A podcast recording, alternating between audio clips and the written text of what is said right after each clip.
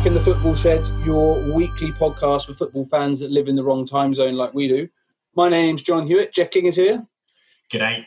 And Roger Gibbs is here. Hello. Rog, how's uh, three child parent life going? Are you on to strong beers again now? I am, which is great. I'm not actually tonight um, because um, I've drunk all my strong beers. Um, as a relief. As well, no, just as yeah, as a relief about being able to drink again. Um, it does make isolation go um, uh, go more quickly, and I'm, I'm, i do really enjoy the fact that the you know drinking on a school night thing seems to have gone out the window a bit. Like I haven't thought twice about drinking a bottle of wine or more yeah. on a school night. Um, I have no um, concept of what for weeks. Is. So just, yeah. it's just like, do I feel like a drink or not? Oh, it's three o'clock on a Tuesday. That'll do. I'll have a Negroni. I'm only laughing because it's true. Yeah. I'll turn the video off in this meeting so no one can see me. yeah. Um, Jeff, have you bought? I feel like you've. Did you buy a special uh, drink for this evening? Yeah, so I went to, I went to the bottle shop to get a bottle of Bailey's because I did fancy some because it's raining. So you know Bailey's is a good rain drink. and because you're only you. had they only had the uh, the old Christmas special Bailey left because people are hoarding, obviously. So it came with two Bailey's cups. it's such a weird Bailey's with two Bailey's cups. I'm now drinking from a Bailey's from a Bailey's mug. Um, yeah, you put ice in great. your little Bailey's cup. Yeah, man. Definitely. That's an odd cup. Can you hold up the cup again so I can it's see? It's got a handle. It's got no handle. It's, very like small cup. too. Yeah. It's like a Scandinavian soup bowl miniature. Because you've got to have some ice in Bailey's, and you can't yeah, fit much ice. in there. There's, there's ice in there. Roger, I've got big hands. Mm. Yeah. Roger, what are you drinking this week? Uh, just a, a boring Rover. Oh. Well, I'm, bored, I'm, I'm drinking a very exciting Aldi red wine. it's only six dollars. Still very exciting. Wow. Um, right, we will start with a question, but before we do, let me do the admin. Um, if you want to get in contact, ask us a question, tell us we're wrong about something, um, you can find us on Facebook, which a lot of people have done this week. Thank you for getting in contact, everyone. Um, just search Football Shed or email us at footballshedpodcast at gmail.com. Also, don't forget to subscribe, leave us a review, and of course, tell your mates so more people can listen to us talk nonsense. Now, this week, I've got three questions because you know it's COVID nineteen time, so we've got different. Do you want question one, two, or three? Two. Three. One. Roger, I heard Rog first with two. Three. Which because of my delayed internet connection, John. You can't judge me because of my delayed internet connection. Jesus. We can. Well, pity me. Call Optus. Which is the only city in Europe to have produced three different European Cup or Champions League finalists. Saudi Arabia. That's not in Europe. But Wait, we may we may which, get on to Saudi Arabia later. Say that again. Sorry, which city in Europe is the it only must be city? London. Correct. The only city to have produced three different European Cup or Champions League finals. Yeah, it's okay. the only city I can think of that has more than two big teams. Okay, Birmingham. can you name the three managers who've won the European Cup or Champions League three times? Uh, Carlo Ancelotti. Yes. Um, Pep Guardiola. Nope. No. No. Uh... One is very recent though. Fabio Capello. Nope. More recent than that. Zinedine Zidane. Yes. Ah, of course. And then one is old school. Cloughie. Like Older. European Cup days. Older. Older. Uh, uh, what about what some, about somebody Hungarian? Brian, an old Brian Clough. it was Bob Paisley at Liverpool. Paisley. Bob Paisley. Last Great question. trousers. Okay. who was the Who was the last English manager? It's slow in the uptake there. Who was the last English manager to win a European trophy? Last English manager to win a European trophy. Yeah. And considering no Englishman has ever won the Premier League. Hmm. Last English manager to win it. God, that's sad that it's a difficult question to answer, isn't it? Yeah. I don't know, John. Um, well, I've written his Uh. name down here, but I've misspelt it, so this is why I really wanted to go with this question. Because his name is Bobby, but I've written Booby, Booby Robson. Bobby Robson of Yeah. Barcelona. Uh, cup winners cup. yeah, 1997, when Yeah. uh, Brazilian Ronaldo was good. Do you know? You know, you're just talking about trousers. Going off topic here, John. Because we've been in isolation, I've tried to watch MasterChef a little bit. Oh, Ali's yeah? been watching it. Great show. Unbearable, absolutely unbearable. Everything about it, and I've realised why I haven't watched it for 17 years. Um, the new, uh, I was going to say coaches, um, judges. Yeah. one of them in particular, they're all painful and they obviously are dressed for a particular look, and I hate everything about them. And I, it, it, I've had to walk away from the TV several times in the last three days. um, but there's one of them uh, who used to be on MasterChef, Yeah, yeah, he was a contestant. the worst trousers. Shouldn't be on telly with trousers like he wears. Shouldn't be allowed. Well, it will shock you to know, Rog, that they're all dressed by a certain fashion label, so they don't have a choice in what trousers they wear. They just get told to wear. Coles. I don't think so. um, but I don't care. I don't care who you get, who you're dressed by. I think everyone has a choice in their trousers. I mean, I'm I'm up for liberation, and um, don't call me left wing, but I think your trousers are your own. Choose what you wear around your legs. That's the Like minimum requirement of adulthood. Yeah, I'd probably agree with that. Today, Um, well, I'm wearing jeans. That was all me. All me.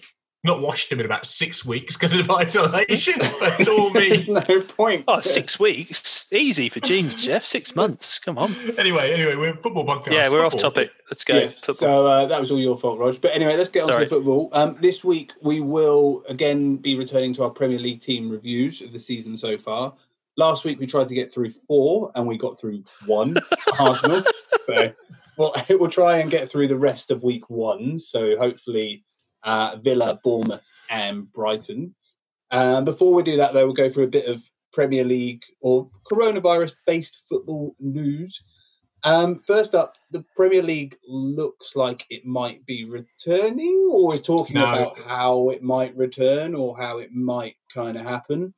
Um, Rod, do you have a theory or a plan on this, or how it might work? You I've got a solution. They just all, all I need to do, they just need to contact me.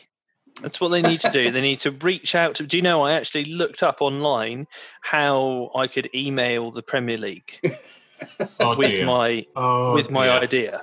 info now- at premierleague.com. I They probably don't listen want to this, Rog. Don't worry. it. This is it's. I mean, I don't think there's anything revolutionary here, but I'm very surprised that more people haven't suggested it. Um, but are you ready?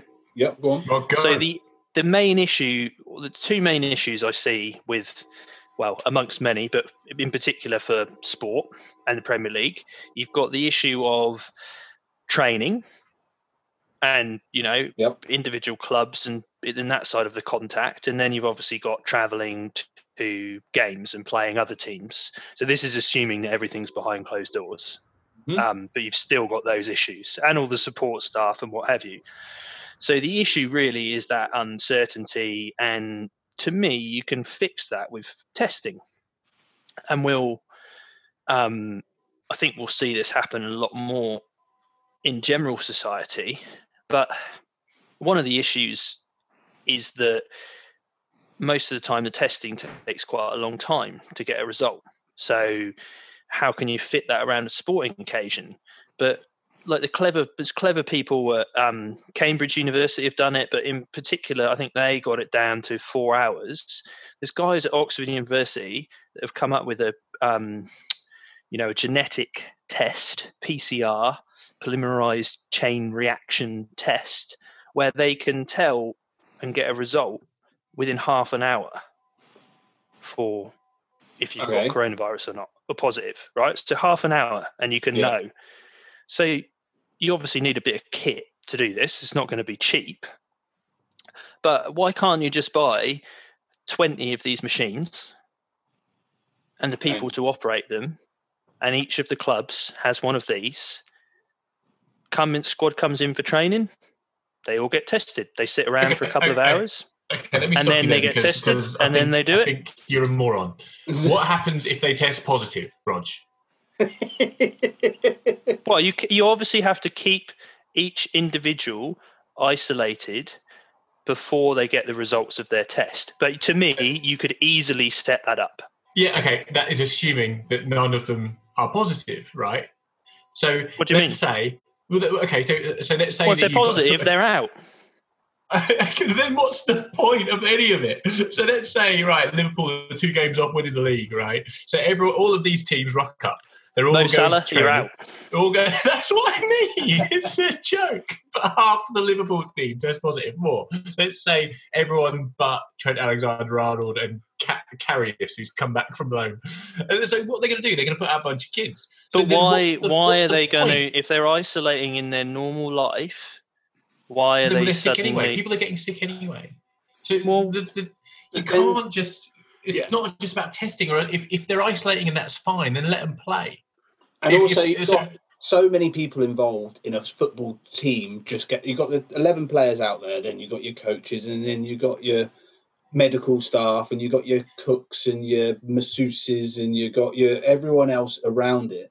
If they're related to, or married to, or partners with, living with a key worker, and they're in a hospital, they have to be removed from them. So you have to have all these people in isolation in a hotel for four months whilst we all You- play we- football. Were you It's just impossible. gonna, These gonna are all- email these the are all League with that as an minor- idea? Was that your Minor idea? details. Minor details. Were you gonna Were you gonna send them an email saying that?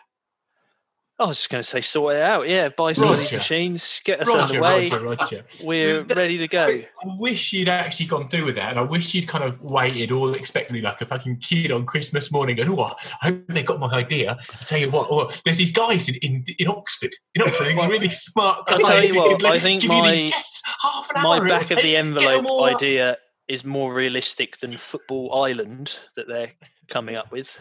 Yeah, But no, I guess look, my, my my basic point when I said what what's the point, it, every single one of these outcomes has a what's the point to it. Mm. Uh, So let me let's run through a few of their ideas. Right, they they, they want to the testing. They want to put people in isolation, like, like they're doing with the with other sports, the AFL in Australia, whatever. Put people in isolation for a for an extended period and then play out all the games. Right. So Liverpool, Liverpool have got two games to go before they win the league. Right. Let's say Liverpool win the first two games of their. How many games they played already? Twenty nine games. So they've got nine games to go. Let's say they win two games, first two games. What are they going to do with those seven games? Nothing. Why would they bother? They- They'll just put no team out. They'll they'll let everyone have a holiday. They'll put their kids. Jurgen Klopp's already played his kids hmm. in the FA Cup this season. When he doesn't need to give a shit, he doesn't give a shit. They'll let everyone go home. They'll let everyone train. They'll let everyone spend time with their wives, so that next year they come back completely fresh. So already everyone And then what if that has impact on relegation and exactly what I Champions mean. So- Then so everyone who's already played Liverpool is going to be really aggrieved by the fact that now Liverpool are basically putting out three cripples to, to play against Norwich. When Norwich can pick up points, if you're Bournemouth or Villa, you're going to go, well, why have Norwich got an easy run against Liverpool when we didn't have an easy run against Liverpool? I, So I, every I one of agree. these- every one of these solutions has problems like that. It's Yeah. all pretty pointless. And the reason why we're even thinking about it, it, it is disgusting, really. It's all about the money. I don't mean it's we're money grubbing. It's all about not, you know, part of it could be money grubbing. The other part of it is survival. For some clubs, it's survival. You look at club, you know, clubs like Burnley. They don't want Well, to pay and from a back all of fan perspective, Jeff, like I don't, I don't care about them making money, but I mm. mean, I would love to be able to watch some football. I Yeah, would but love to surely- watch football. There's just no way that football. It should be in place that there will be no football until September, and it should just be like we are. Not Yeah, I mean, I don't, I, I no agree. I think a lot of it is probably just trying to sell papers, and I don't, I don't think. I think, as you said, John, a few times, the further we get from it, the less likely it is that any football will be played. The more leagues we see being cancelled, the league's less gone. likely it is. A French league's gone. You know, it's Dutch league last week, French league this week, still a monkey league, but it's probably the biggest monkey league.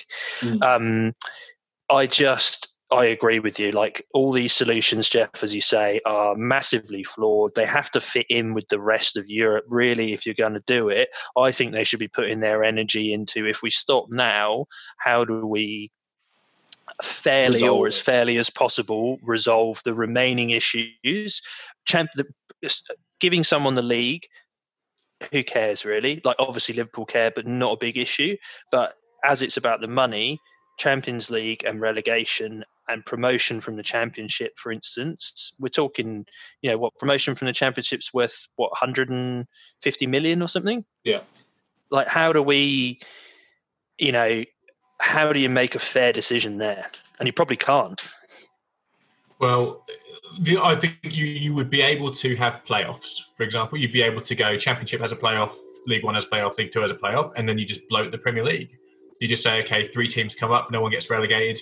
You bloat the Premier League, you bloat the Championship, you bloat League One, then it resolves itself in the next coming years. You have four teams relegated for the next three years. Whatever you choose to do, it's possible to resolve these things without football becoming pointless. Well, and I suppose that's a good have- point, Jeff, because that's a positive. Then you, I think one of the biggest, one of the hardest things, if it's a positive, everyone's happy. Whereas if you, the people that won't be happy are the clubs that are relegated. Yeah, you, you let West Brom and Leeds come up, and you, basically you just have the playoffs, have the playoffs and the championship, top two and playoffs. And, and yes, I get that if there's goal difference, there will be people who are aggrieved because the system's imperfect because we're not finishing it. But when you say, Rog, that you know you want to see this finished because you miss watching football, I do not want as a football fan. I'm being, who's- who's I'm being flippant. this- Obviously, there's, no, there's I know, more I know, important but this is things. but this is the point. Like, if you wanted to watch a behind closed doors Leicester versus Crystal Palace game where Crystal Palace had literally stopped giving a shit because they're mid-table, and Leicester were trying to solidify the top four behind closed doors, and they played three games that week. What? Crystal Palace are going to play reserves. Leicester are going to try really hard. There's no one there to watch. You might as well watch training footage. It's not You know what real. I'd like? What I would like to see is you take the bottom three from Bour- so from the Premier League, so Bournemouth, Villa, Norwich, the top three from the Championship. So I can't remember who's there, but Leeds, um, Leeds, West Brom, and one other. um, and you go same system. You have a six pl- team playoff, but it's those six, so not like six from the Championship and see who goes up. They just play each other and play off, and then you play all the Premier League games against the um, Championship ones. See who gets through. you know, Villa will be aggrieved It won't happen, John. Yeah, it's too. There'll be too because much someone- opposition. I think Jeff's way is more realistic because, as much as anything, people like- uh, you know, the TV companies will love that because they get more games. Got a game in hand, You so they'll be shitty. They go, it shouldn't. It means you that, dropped we're out there. under so much pressure about finishing the season. Let's just stop. Like all of this energy we're putting into when we're going to reorganize and when we're going to we're going to finish it. If we admit to ourselves and we and we structure just like they have done in France and say it's just not going to happen, then we put all our energy into the solution for the situation we have now, which actually, as you say, if we make it for the greater good, and who maybe we start the season three games earlier to cut to accommodate the bloated leagues. Maybe maybe that's the case. And, and why Um, not? Yeah, the only thing that won't get resolved with that is Champions League and Europa League. And and in honesty, I think that is the least Last of our problem. of Yeah. our concern when it comes to stuff like that. So I, I just think that it's. I've said it for weeks and weeks and weeks on this thing. It's inevitable, and the sooner we all fucking realize it, because the alternative is pointless. That's my point. It's possible to do something, but it's completely pointless. Yeah, I agree. So let's move off the possibilities of what's happening in the league because it is pointless. Um, let's move on to the Newcastle update. So we talked about Newcastle's takeover last week, which still hasn't fully materialised yet. Um, There's been a lot. There's been a lot more opposition. Uh, yes. I think noises since as well. people have listened to the football shed, I think we've had ripples in the football world. a groundswell of support. Um, but on that note, we got a message from Chris on Facebook, who is a Newcastle fan, and I kind of just want to read out what he said because I thought you put it pretty well. Um, so he said, "I understand both sides of the Toon argument. As a long-suffering fan, I can see how the promise of a new era would appeal to many, and from a pure fan position, pretending I had no worldly knowledge or conscience, I'd love to see a period of success and real squad investment." I was staunchly in the anti takeover camp in the outset, small as that camp may appear, but as the conversation has continued, have realised the hypocrisy of it as a consumer. I've been a solid user of Uber, well, at least Uber Eats, which in which the SWF, which is this um, Saudi wealth fund, has invested billions. I don't have a car, yet with Saudi oil, the world would, excluding present COVID conditions, have long grounded to a halt. So where does one draw the line? Nobody mentions Sheffield United's ownership. In relation to the beIN Sports position, I thought it was interesting to see them state they'd reconsider their, their commitment to TV broadcasting rights. Hardly strong words. Um, a bit of a ramble, I realise. I honestly don't see the EPL blocking this without there being a serious risk to their hip pocket. If it goes through, I may get to see my team play some better football. If it gets vetoed, I can take the moral high ground. And I think thanks, Chris, for sending that in because I think that's a real even way of looking at it because it's so hard to remove yourself as a fan um, of a certain club and football from something that's happening. And also, we live in a world where things such Uber are invested in by millions and millions of um, Saudi dollars. Why do we not all just boycott Uber? Is it any different? Okay. I'll jump in because I was probably most outspoken last week. Um, firstly, thanks, Chris. When I read your post on Facebook, I wish that I had been as balanced as you were, but I wasn't. um, so, firstly, Soz. Um, He's basically secondly, uh, I'll, I'll pick up pick up on a few different points. Yeah, so there, there is a difference between Sheffield United and the possible Newcastle owners. So Sheffield United owner is Prince Abdullah bin Mustafi or whatever. Um, sorry, that sounds racist. I didn't mean to be racist. I can't remember the last bit of his I'll name. find his full name, um, He's an individual. Yeah, Prince Abdullah. He's an individual. He's a member of the royal family, but he's an individual from, from Saudi Arabia who has chosen to invest in pers- personal cash in football. Now, everyone who owns a football club is an individual who's chosen to invest their personal cash. I mean, you would argue that there is a, a, tenuous link between Abramovich and whether that's his personal cash or the oligarch money for owning a public sector resource in Russia. But um, the the difference is the the Saudi Public Investment Fund is an arm of the government itself.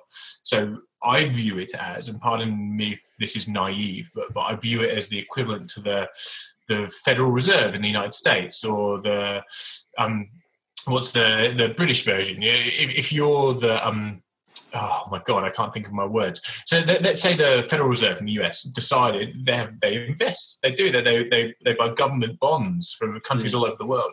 They chose to buy an asset as the Fed in the US, and that asset was asset was Newcastle United because it would turn a profit if you invested X, you would get Y from it. You would be very very concerned about the influence of the United States government in something which was essentially a British institution. Now, that's not an individual choosing to to risk and gamble his money, and obviously anyone who is a billionaire, which is the, everyone but the bottom three clubs in the Premier League have billionaire owners. A billionaire. So anyone who is a billionaire will have acquired their wealth in a way that we would all consider pretty fucking shady. You don't get a million pounds or a million dollars, however you got it, unless you there is a part of your soul that's missing. You know, and, and I'm sorry if that's a generalization. I've not been a billionaire, no. but you know, when I read a list of billionaires, I look at it and I'm like, mm, you're all kind of cunts. but there's a difference between a billionaire cunt and a, an arm of a government. Now, when it's an arm of a government who, let's say it was um, the arm of Bhutan, the, the Bhutanese government, where where they sell themselves on their GDP being happiness. You know, you can you can go, oh well, you know, get involved, man. Like like bring a bit of love. But I would still think that I've got problems with it being the arm of the government and not an individual. But the fact that that government is the government of Saudi Arabia, there it's a multifaceted problem, in my opinion. But I but think that forget human rights, forget the TV um, piracy, forget all of the logistics. I think simply the fact that it's an arm of the government should be a, a problem. I think the big part of that as well that's perhaps slightly different to the Uber scenario is the element of soft power. Mm. It's that, you know, it's a government um, entity that is doing this not just for financial reasons, but also for you know making a decision of trying to improve their standing in the community you know in in, the international community invest in something legitimate that a lot of people are involved in like football to to improve their um you know how people perceive them as a country now I don't think you necessarily get that by buying shares in Uber. So I think that's a, a significant difference. But I mean, to go the other way, we've had Mike Ashley. You know, now Mike Ashley very strongly fits your definition of a billionaire, Jeff, as hmm. we've talked about a bit. And you know, there's other things like, um, you know, we know that he's made himself rich on his Sports Direct empire with zero hours con- contracts for everybody. You know, furloughs his staff in a heartbeat. Like he's stamped on so many people, and I mean, yes, you know the human rights record of Saudi Arabian government is awful, but I don't think Mike Ashley's that far from that, to be honest.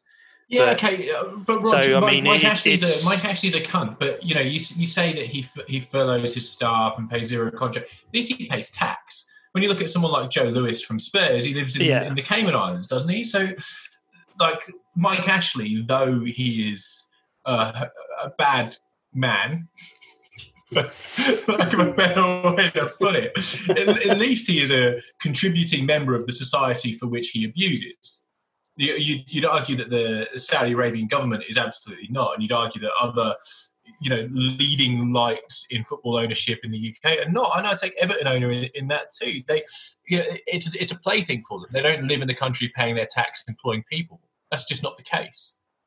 I've got uh, a question for you. Go on. Assuming it goes ahead, I think particularly people of our our vintage, our generation, um, Newcastle are, are a second team for an awful lot of yeah. football fans. I think because because of their fans being so passionate, you know, that everyone loves football in the northeast of England, and you know, I think you know, there's the element of them being long due success, and you know, we watched them play under you know Keegan, and you know, and you got people like Bobby Robson, and it, you know, it was great to watch. Um, and there's all that side of it and I think generally there's a lot of goodwill for Newcastle in the footballing community. Yeah. Um, do they lose that? I think they struggle. I think they struggle when I think it, it's su- it's such muddy waters, and everyone. I think if you scratch below the surface of every football club, and I think this was done by a newspaper last year. As soon as you scratch below the surface of every football club, they're all pretty dodgy, and they're all where they store their money and where they have it kept and how they got it is all a bit weird. Um, because it's a big business, like Jeff said. Yeah, you know, it's yeah, a, yeah, exactly right. But I think um, with Newcastle, I think if it's kind of hit the peak. Are we okay with this? Are we not okay with this? Um, yeah, and I think it, it feels like a line in the sand moment. Yeah, and I think my personal opinion is that what will happen is the takeover will happen. We'll be upset for about three or four months, and then football will start again, and we won't give a shit. And then football will happen, and we'll all just carry on. And then about a year down the line, something will happen in Saudi Arabia, or something might come up, and we'll all go, "Oh yeah, that's bad," and then another game of football happened, and we were, oh, yeah, and, and, and what a wonderful be, society we live in. Yeah. And MBS will be at the game, getting coverage on the TV, you know, in a Toon shirt with a scarf on, cheering them on. Now, okay, so, so have you seen the news this week that the um, Saudi Arabian government have responded to the beIN Sports stuff? No, and they've said that they, they will aggressively bid for the TV rights in North Africa and the Middle East next time it's up for tender, which is 2022, I think. Um, they've said that, okay, it's a public bidding process, so why do beIN Sports have the God given right to have that license? And Saudi Arabia has much more money than Qatar. Which is which is amazing, really. Uh, so they've said that they will aggressively bid for those rights. So let, us look like fast forward two years and, and put ourselves in a world where um, where the Saudi Arabian government own a Premier League side, and the Saudi Arabian government own the TV rights of the Premier League in North Africa and the Middle East. Now, we were looking last week at the amount of soft pressure beIN Sports were able to put on all the Premier League clubs and the and the FA and the Premier League itself by just being a, a license holder. Now, if Saudi Arabia, the country, was able to put that type of soft pressure on, and they owned a key asset within that, we we we've taken a step too far. We just we just we just have. So when you say is this a line in the sand, And, and I, I, feel sorry for Newcastle because I feel like this is not your fault. And you're right, there, there is a lot of um, a dormant love for Newcastle United. Uh, no one wants them to get relegated. Everyone wants them to get promoted when they're in the championship, and everyone wants them to do well because their fans, their stadium, their history. Everyone has watched Newcastle United. And everyone wants Mike Ashley them. gone. Yeah, of course, because you hate to see a club run like that. You hate to see fans abused like that. The way they, I remember watching Newcastle games 20 years ago and just absolutely adoring the way that they approached it. You know, oh, there's a, I've got a huge soft spot, so I feel sorry that Newcastle are the, you know, they're the third wheel in this conversation. Mm. And the wheel in this conversation, it, it's political, it's geopolitical, it's financial, it, it's about our own morals and principles, and it's nothing to do with Newcastle United. This could be anyone. And I so feel that they, they've had this carrot put in front of them that is not their fault, it's there. And it's like this concept of, of, of greatness that is so tempting, and yet they're, they're a pawn in something that has nothing to do with them as a football club. And actually, the only reason why it's them is because Mike Ashley, who everyone hates, has run the club so well. It's true. No, he's made them a very uh, what's the word? Attractive proposition. Yeah. Um, but let's move off Newcastle because we spoke about Newcastle last week a lot, and we never got through our team reviews, and we still haven't got to one yet. Um, so last week we did speak about Arsenal. Um, Kian on Facebook came back to us about my uh, bashing of Arsenal, which is fair enough. So this was Kian's response to my bashing. As for the Arsenal bashing, um, look at the decade after we left Highbury in context. We had a brand new state of the art stadium to pay for. Yes, cash flow is good. Cash flow is good at the club, but sacrifices had to be made, and Arsene had to make the most of what he had to work with, which was, which evidently wasn't a lot. Getting Champions League football with the likes of Chamakh in the team in is, in my opinion, credit to the man, though he outstayed his tenure by a couple of years. I think if you want to get down to the brass tacks of it, looking at the club's fortunes in the context of what's happening um, what was happening off the pitch, so to speak, isn't such a damning account. So that's Kian's opinion on my massive bashing of Arsenal, which is fair enough because they did do pretty well in the post um, new stadium years, the post Highbury years. My, my just my thing with it was just watching back at how good Arsenal were, and I'd so forgotten that they were they were the best team in the league, and they played the best football we've ever seen in the Premier League and I'd forgotten that. And I think that it's easy to forget that. And lots of mitigating circumstances meant that that happened, but I just think it's a shame it was missed. So, uh, but John, I, I, uh, yeah, Kian, thanks for your response because I read that and I was like, you're right. You're absolutely right, and and uh, you articulated your point well. I, I think because it, it, success for Arsenal at that period was relative it was relative to the situation they were in and and to get out of the situation they were in and still be a, a net um, net positive cash flow organization having qualified for the Champions League successively every single year. I think it was a phenomenal uh, job that Arsene Wenger did. The, the problem was he then, he, you know, he that was his plan, and he was very good at achieving it. And I, I think he'd lost that extra gear. You know, he, he couldn't ramp it up to the way it was because he'd accepted that, you know, he almost became a bit pragmatic. He became a bit top four is good enough. This is a team that can achieve in that top four without understanding what it took to take that next step. However, you are absolutely right, Kian. I, I think um, John didn't. And before we stick the week. boot in too much, I think we've seen with Man United, who are you know arguably the biggest football club on the planet, a similar issue happening with with the Alex Ferguson legacy. You know it's not easy to move from an iconic you know once in a generation manager who's been at your football club for a long long time and involved in everything um, to then seamlessly move to the next phase. Like we've seen it throughout the history of english football you know when there's been these dominant eras of teams and maybe arsenal weren't you know as as dominant as man united but it's definitely a similar um, you know similar situation I think you can align all of it going wrong at Arsenal to the point that Arsene Wenger bought that coat. You know, yeah. the, the caterpillar coat. The caterpillar coat. As soon as the caterpillar coat arrived, it all went wrong. Um, right, let's move on coat. to. Oh no, it's horrible. Let's move on to this week's teams. So Aston Villa, um, they got promoted into the Premier League this season. Season. they're currently sat in 19th as we stand with a game in hand. So they'll be one of those teams that would be very aggrieved if they're relegated with a game in and hand. only t- two points off safety. Yeah, exactly. Um, how do you think they've done in their season, first season back in the Premier League after two years down the Championship? Okay, uh, so with the risk of the wrath of someone on Facebook, just like you got last week, John, I'll, I'll come straight in with with the negative. Um, during the summer transfer window, we obviously highlighted the the difficulty of signing as many players as they did. Was it something like 11, 13 Yeah, players, or like like?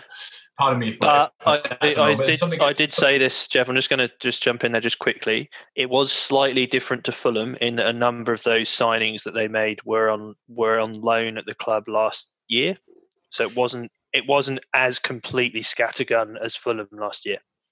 Well, this is, but this is this was going to be my point, Roger, and this is a conversation we had at the beginning of the year. We said, please don't compare it to Fulham because essentially there's a continuation strategy and a growth strategy here happening at the same time. They're looking at solidifying the players that were there in the championship and did a good job at the same time as trying to grow their squad and spending 100 million pounds, all of that. However, it still is fucking hard to integrate 11 players, whether Yeah. they're on loan or not. And yes, they might have been at the club last year, but playing for that club in the Premier League as a full-time member, a full-time member of the first team squad, it's still not easy to integrate. And and their league position is pro- probably represents that. The fact that their their best player this year is obviously phenomenal. Jack Grealish has been great. The players who I've expected to be very good have not been. I don't think Tyrone Mings has been very good. And people will Oh, argue no, that he has been, but I'm not. Sh- I'm not sure he's been the player I was expecting for the money he cost. Um, I, I just think that they did what we said was a Fulham, but we said it's not like a Fulham. And actually, they've struggled in the same way Fulham has. What they haven't done, they didn't waste January. They didn't do what Fulham did and go, let's buy Babel and, and you know throw, throw our shit at the wall and hope it Oh, they did buy that guy from Mozambique. Yeah, the um, st- the biggest guy in the Belgian league, striker. Oh, uh, they've also not had a. s- the- the- Speaking of strikers, they've not had a re- uh, recognised striker all year since Wesley got injured, who was crap anyway. That's my main point. I think for Villa struggled this year. If you look at who their striker was in the Championship last year, Tammy Abraham.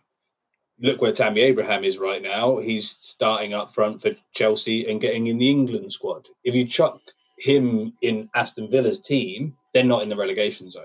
They're No, I agree. I agree. And the, I, they've I, been- I think they've been um, unlucky with injury. Like whilst Wesley wasn't great, he was an important part of their team, so that's a big injury. They also lost uh, Tom Heat, Tom Heaton, and yeah, uh, I think the biggest one is McGinn because Villa looked the best when they initially in those first, you know, few weeks of the season, and John McGinn was playing brilliantly in midfield, and I think that's been a, unsurprisingly, you know, like I think he really stepped up, and that has been a huge loss for them. But I don't think Villa are that far removed from where I thought they'd be. And I, I think if you at the start of the season, even having spent 120 million or 150 million or whatever they spent, I think they probably would have taken being within two points of safety at this point of the year. Dean Smith, I think, season. is a good coach, um, and I think they, yeah, I think they're doing okay now. What I, I kind of want Villa. I've said on here before, I want Villa to go down just so then Jack Grealish goes to Man United, which so personal opinion. But I kind of want Villa to stay up because Dean Smith is an attacking manager and plays good football, um, and did it at Brentford and did it at Villa last year. Just hasn't had the chance this year, and I think if Villa stay up and kind of realize, okay, we are a Premier League team again, and then they can build on that. And they've got all those new eleven players. They stay around for another year. They may miss um, lose a Jack Grealish, but they might get a better striker in, um, or Wesley will be fit again. I think then next season they could do quite well in the Premier League, but it, they could easily just end up being a yo-yo club. They need to stay up this year, I think, to develop. But they, they've got a better chance of doing that, in my opinion, by having continuity and sticking with their manager rather than what Fulham Mm. did and Jet deciding to change in January. Yeah. yeah, hundred percent. Um, yeah, yep. I don't know. I, uh, I look at Villa's last decade.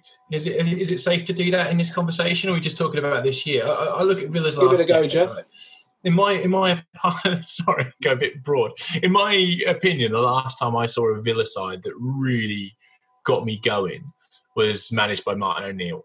Yeah, when they had Milner and Stuart Downing and Ashley Young. Um, yeah, they were, they were, they were a phenomenal side, and they played a flat back four four two, really attacking fullbacks, attacking wingers, two up front. It was it was brilliant, and we saw when we did our we did the end game last year, sorry last week, how that side deteriorated, which like, we weren't very good at. And we weren't very good because the Villa team weren't very good. You know, it got slowly worse and worse and worse, and they found themselves in 13th and 14th and 15th, and then hovering around 17th, and then they went down.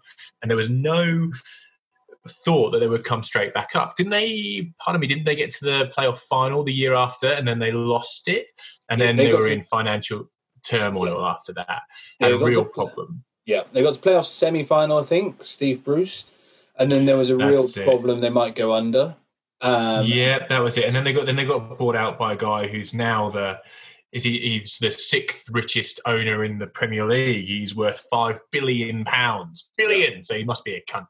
Um, so you, would think that they have the resource to be well managed. Um, obviously, they went up. Their, their biggest mistake was hiring John Terry as a coach. He doesn't breed a good atmosphere, I'd, I'd think. Um, so, that, so, so now they, they've gone up, right? So, what are they trying to reestablish? Are they trying to reestablish themselves as uh, as 14th, 15th, 16th? Are they trying to go back to the Martin O'Neill era where they've still got a bit of love with the with the neutral? I'm not sure. When you said Rog, they they'd accept, you know, just surviving when they got up to the Premier League. I'm not sure they would have. I, I think that the Villa fans and Villa as a football club, the size of their, their fan base, the size of their stadium, the history, yeah, they're, they're, they're um, top flight winners, Aston Villa. So I, I feel like they. But not for a long time, Yeah, but they're they're that type of club. They're if Everton went down, and Everton came back up, we would consider ourselves a big club. We wouldn't say 17th is a good result. We would still view ourselves as having a bad run, but right, we're back where we belong. Let's get as high up this table as we possibly can. I, I think, think, they have Villa, the resource to get. But if you look at the quality of their squad up against other teams in the Premier League, they're probably about where they're where they should be. Yeah, I agree, and I think Villa Villa got to the League Cup final, and they're in a position where they could stay up. And I think if you said at the start of the season you could stay up and you could get to the final of the League Cup, I think every Villa fan and every Villa player would take that and go, good season. Yeah, uh, John, you're right. They missed a centre forward, and but who doesn't? I guess so. Yeah, who wouldn't? Who wouldn't take Tammy Abraham? But you are right. They they had no one in the wings to uh, to take over from his spot. Um, let's move on to Bournemouth. So, as a Villa review, let's move, have a look at Bournemouth, who are also in the relegation zone. So, maybe it's something about being high up in the alphabet. Um, but Bournemouth has sat in 18th. They've been in the Premier League for five, six years now, and they're kind of Premier League staples. But this year seems like it's the first year it's kind of going a bit wrong. The Eddie Howe magic maybe has run out. They've kind of run out of ideas. People like Callum Wilson have gone off the boil. Ryan Fraser's been crap this year, although in my opinion he's always crap. He's just accidentally a footballer. Um, again, a similar question. Do you think Bournemouth, if the season had finished, would you think they would stay up? Uh, no, I think I think they're right. They're right in it. They're. I think they'll be if it if it played out. I think they'd be um, battling it out until the final day. You know, I don't I don't suddenly see them pulling clear of the relegation zone. I think they're in the mire. I think they've had getting worse. They yeah, have, and, think... yeah, and they haven't they haven't refreshed that um, and when we talk about them not being sustainable in terms of the amount of their turnover that is invested into their wage bill, that's come up on the pod a few times. But I just, you know, you look at their squad and it's very similar to the squad that they've had for a number of seasons now and haven't necessarily been refreshing it. And I think all it takes is a couple of those key players go off the boil or get injured and you know there's there's not a huge amount of quality there. I think a lot of their signings haven't been great. You know, the like likes of Jordan I just spring to mind immediately. Yeah, Solanke. There's been a few of those. Solanke. Solanke is an expensive flop, isn't he? Yeah, well, like you talk about Bournemouth and you say they haven't refreshed. Well, they've actually tried to refresh. They spent 15, 20 million on various players, but they've all True. been car crashes. And I think that's a slight on Eddie Howe is that he hasn't actually been able to sign people that have done well. Like he's signed big name players and they've kind of disappeared into mediocrity. Um, and they still rely on Callum Wilson, who is their striker in League One. Do you know, it would be a big get out of jail free card if, if the season was to end now and there was no relegation or promotion because they were bad, they were getting worse, they had no shape, no structure. Every now and then they'd be able to turn it on, but, but Howe teams can always turn it on every now and then. That's the problem. And also, you know, you said that they've been in the Premier League, you know, six seasons or, or whatever. But when they first got up, it was like Blackpool coming up. The way they played football was phenomenal. Eddie Howe was talk of the town, manager of the month you know, because it was impressive. It was impressive to see a team of players who weren't, you know, Spurs, Chelsea, that that caliber, playing the way that they played. It was great, and big clubs were, you know, played open against them because they were a small club and you were watching really good games of football. And because of that, it really made headlines. But they have not changed the way they played for six years. And when you do not refresh your side successfully and you do not change the way you play, eventually, you know, players in the Premier League do the rounds. You, you get how many times do you see a testimonial? Players play there for 10 years. Eventually, you know, away at Bournemouth, you know what to do. And when you're playing against the same right back or the same left back every single year, and you go away at Bournemouth, you're like, okay, well, I, I've got this bloke. He's in my pocket. He was in my pocket for the last four years. I've got a pocket. I've got a little little shape in my pocket where he'll fit right in this week, and and that that just happens in the Premier League.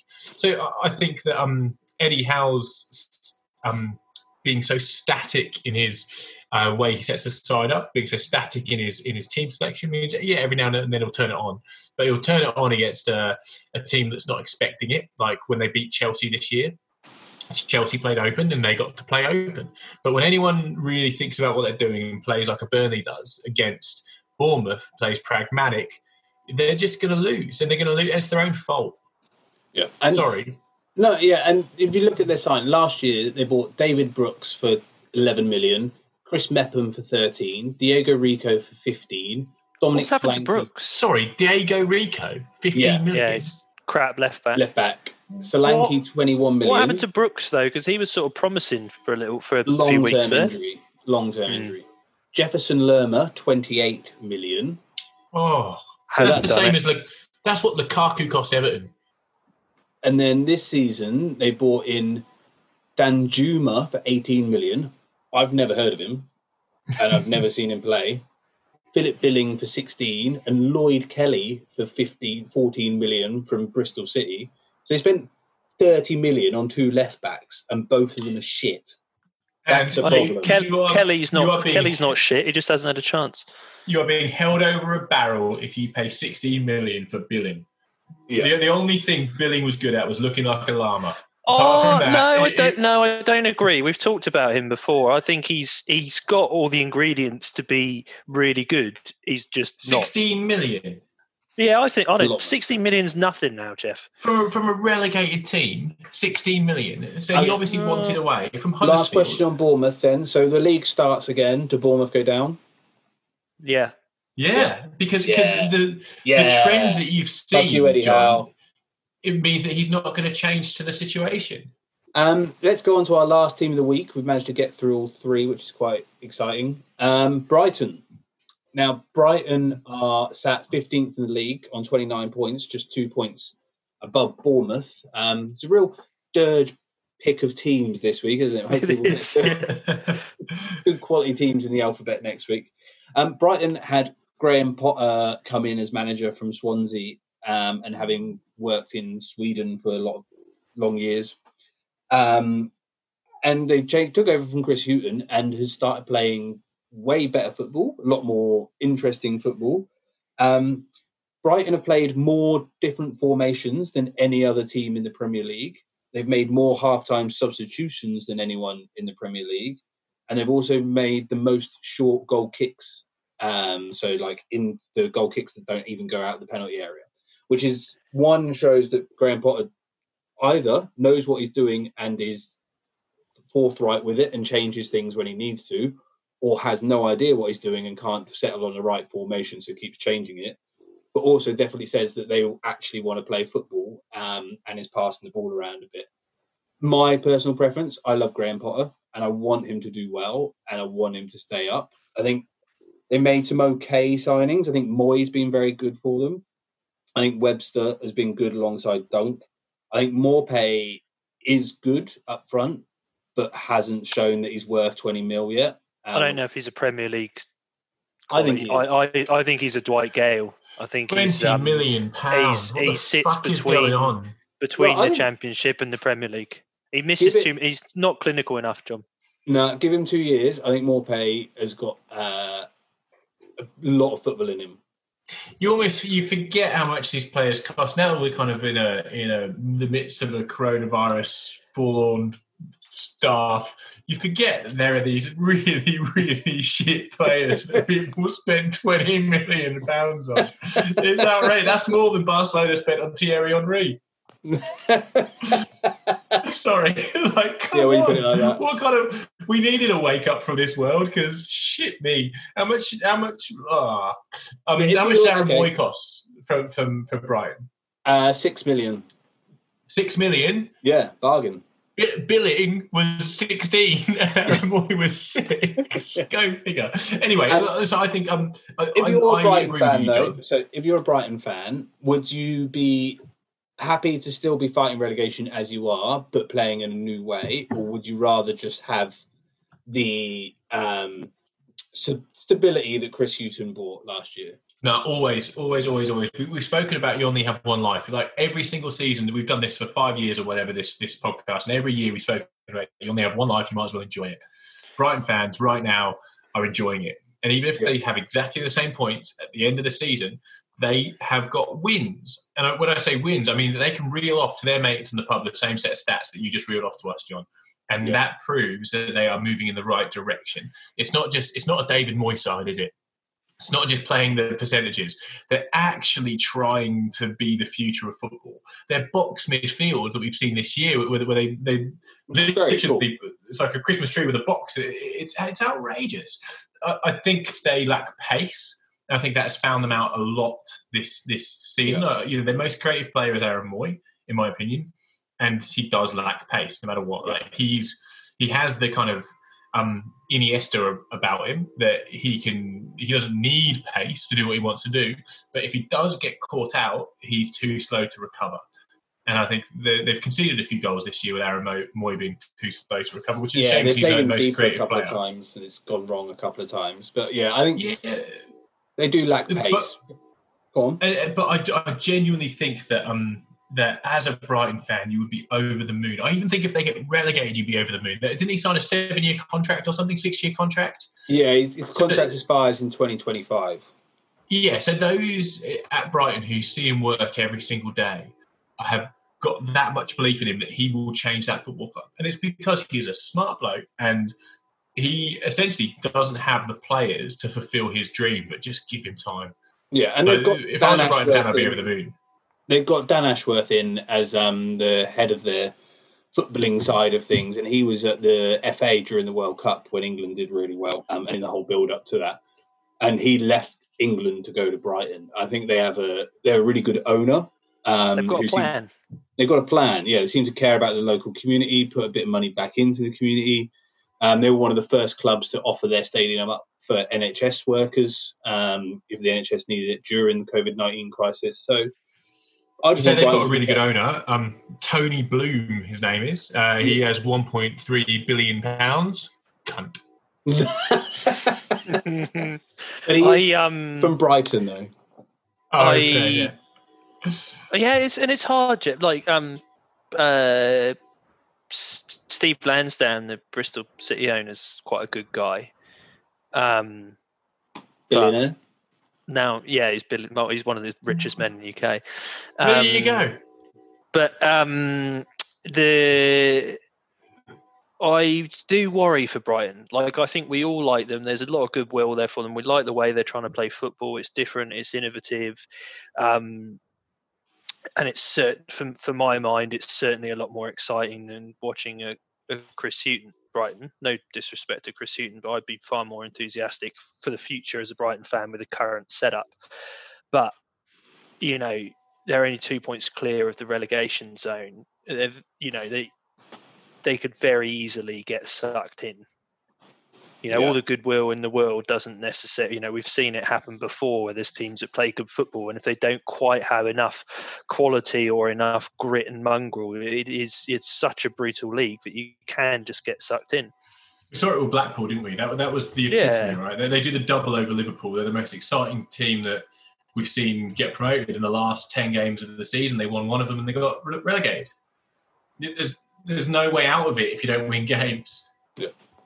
Um, let's move off. That was our reviews of Aston Villa, Bournemouth, and Brighton. Um, we'll try and do Quick another fire this week. next week. That was good. Like that was that was the aim of last week, but we just didn't get there because um, Saudi Arabia interrupted. Um, Uh, wait, so do you guys think Brighton will get relegated or not?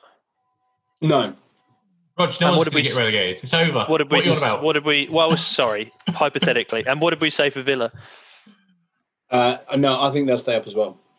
Jeff? Everyone's going to stay up. Oh, shut up. Apart Um, from West Ham. What about They'll- the they'll testing, spe- Jeff? Don't They'll make forget a about the, special t- rule. the They'll testing. "E- every, eight, 19 teams survive apart from West Ham. Um, before we Everyone who doesn't doesn't train in a porter cabin gets to stay up.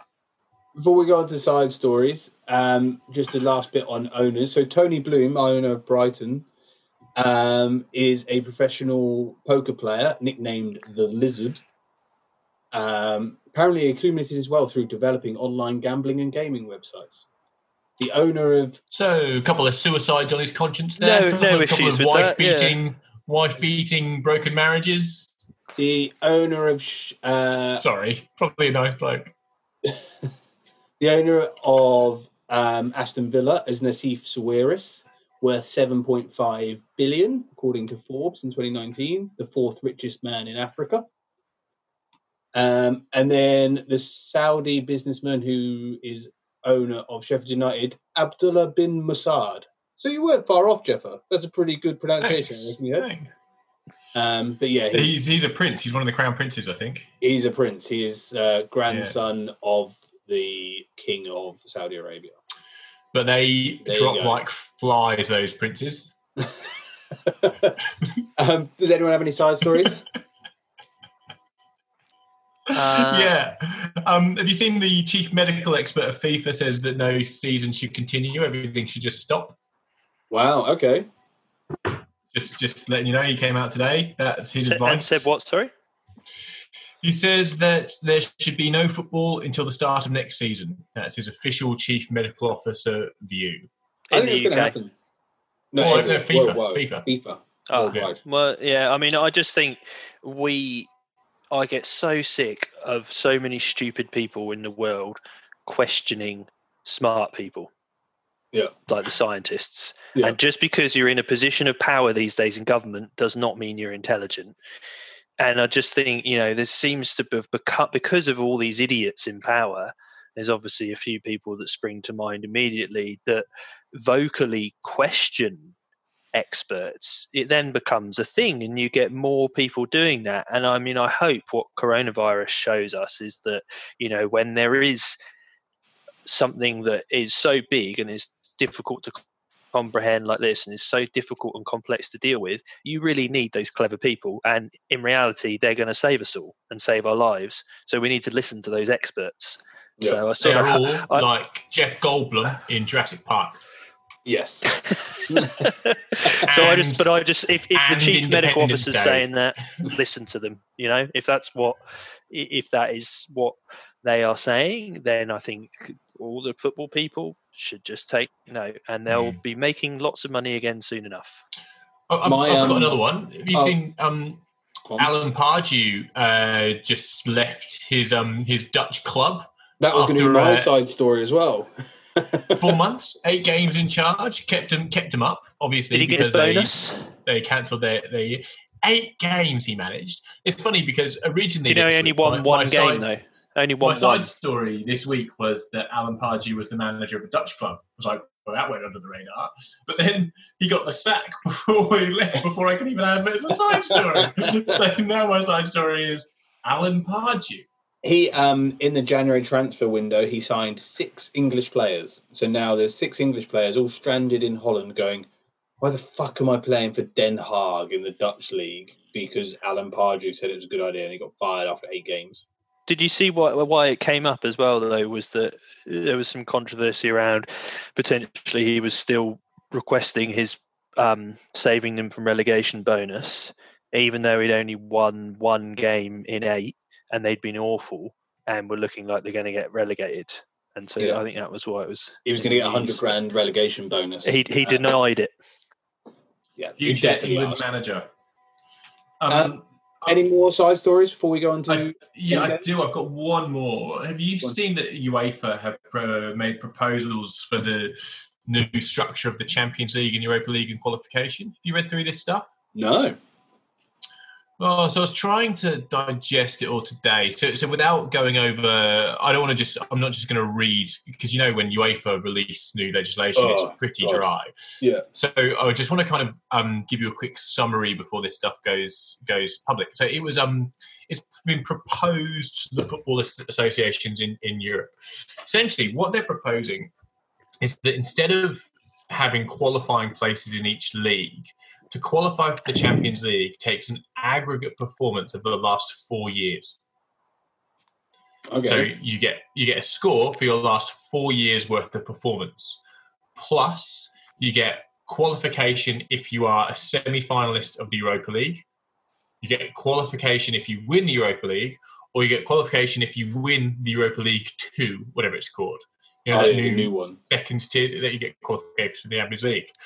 Now, the reason why, and I, I think there's a there's a quote in here which Sounds shit. out like a sore thumb because obviously the, the the connotation to that are those clubs who are pushing for the top four for their one year to try and revolutionise their, their club won't get a chance because unless you qualify for three out of four years, Yeah, it, it sounds to me like the established elite just trying to bend the rules to keep it that way, so that they're always the established elite. It's gross. Tell them to fuck Well, off. Here's, a, here's a quote for you, Rog, which, which is in the proposal document. You ready? The aim of this proposal is to drive increased revenue opportunities, protect elite European club revenue streams, and meet the demands of a growing international audience. However, it would result in additional matches for the English clubs, eight additional matches, and it would all in a whole already congested schedule. So, so sorry, who's proposing this as well? Who is this? UEFA, UEFA, UEFA. It's so um, gross, and there's so much wrong with UEFA putting something like that forward. Absolutely right. So essentially, what they've done is they put together a plan that would maintain the status quo in European elite football to maintain international television revenues from the Champions League. That's that's their motivation. What it uh, would do is it would absolutely ruin opportunities like Leicester when they qualified for the Champions League. You know, things that we think are beautiful in football, it would take away for the sake of revenue. So this has been proposed to all of the football associations. So please watch this space. They don't envisage it coming in until 2024. So they could take the years 2020 to 2024 as the initial qualifying period. Yeah. Okay. Well, that sounds gross, but uh, I would be concerned if I was a club like um, Manchester United or Arsenal or Chelsea. You know, Chelsea have only two out of the last four years qualified in the top four. Man United one out of the last four years. Um, Arsenal one in the last four. Even Liverpool only three out of the last four. You know, you, this is this is should be a concern for everyone. well, that was a good update, but a shit update, Jeff. Thank you. yeah. Yeah, so was- Breaking Um, news. Endgame Breaking time. news: UEFA are corrupt cunts. I bet they're billionaires. Big news. So last week, Rog won uh, in the Arsenal v Aston Or Villa can we just can we just clarify that? I don't think we can say I won. I think we can just say I didn't lose. Yes, It was so bad. he won with only naming Szczesny. Um, all 22 people that played in that game. You named one. Um, Phil on Facebook did say that for the Villa team, he's a Villa fan, only managed to get three. So the Villa It's team a black was hole. hard. Black hole that year. Um, but so Rog, that puts you on 11 points. I'm on eight. Jeff's on seven. Uh, Rog, what's this week's game? Um, well, I thought first. Oh, I've got a. I was tossing up between two games, Uh, And then during the um, pod, I've I've found another one. Oh, Um, it's not So, a Premier League game, good but to know it you in England. to our Jeff and I's insightful. Oh, I was. I was multitasking. I've got my um, special headphones on. Um, but I've got a question. So you goes first, which is, re- relates to my game that I was thinking about. So I've been disappearing down a few wormholes, um, Okay. rabbit holes, wormholes lately with football, as you do when there's no real football. You go to the past, uh, and I realised how much I love Fat Ronaldo, um, and I was I just, I just stumbled across some article, and then I started watching Fat Ronaldo highlights. Where is this Um, going, Rog? What are you doing? Well, so I was going to have a question about uh, the 2002 World Cup. It's not going to be that game, but to go first, um, can you name the Brazilian player who played in three World Cup finals in a row? And he's the only player to have ever played in three World Cup finals in a row. So 94, Ronaldo? 98, 2002. Rivaldo. You are correct, John. So you can go first. Cafu.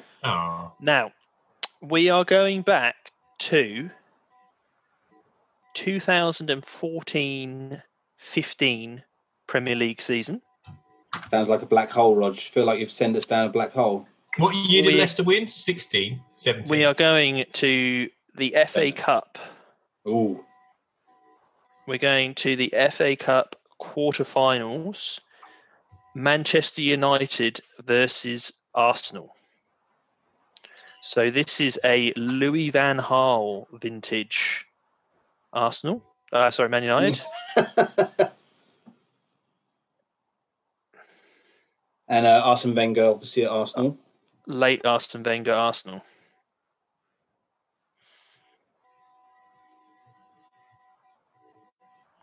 John. Oh, I go first, don't I? hmm Wayne Rooney. Wayne Rooney, correct.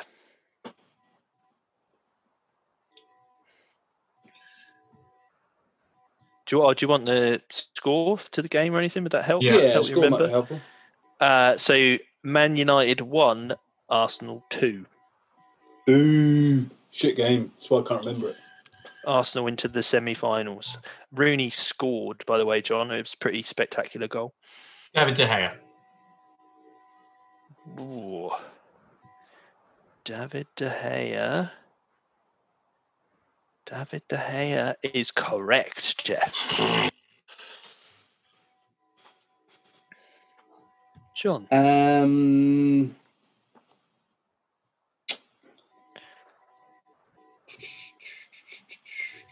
Juan Mata.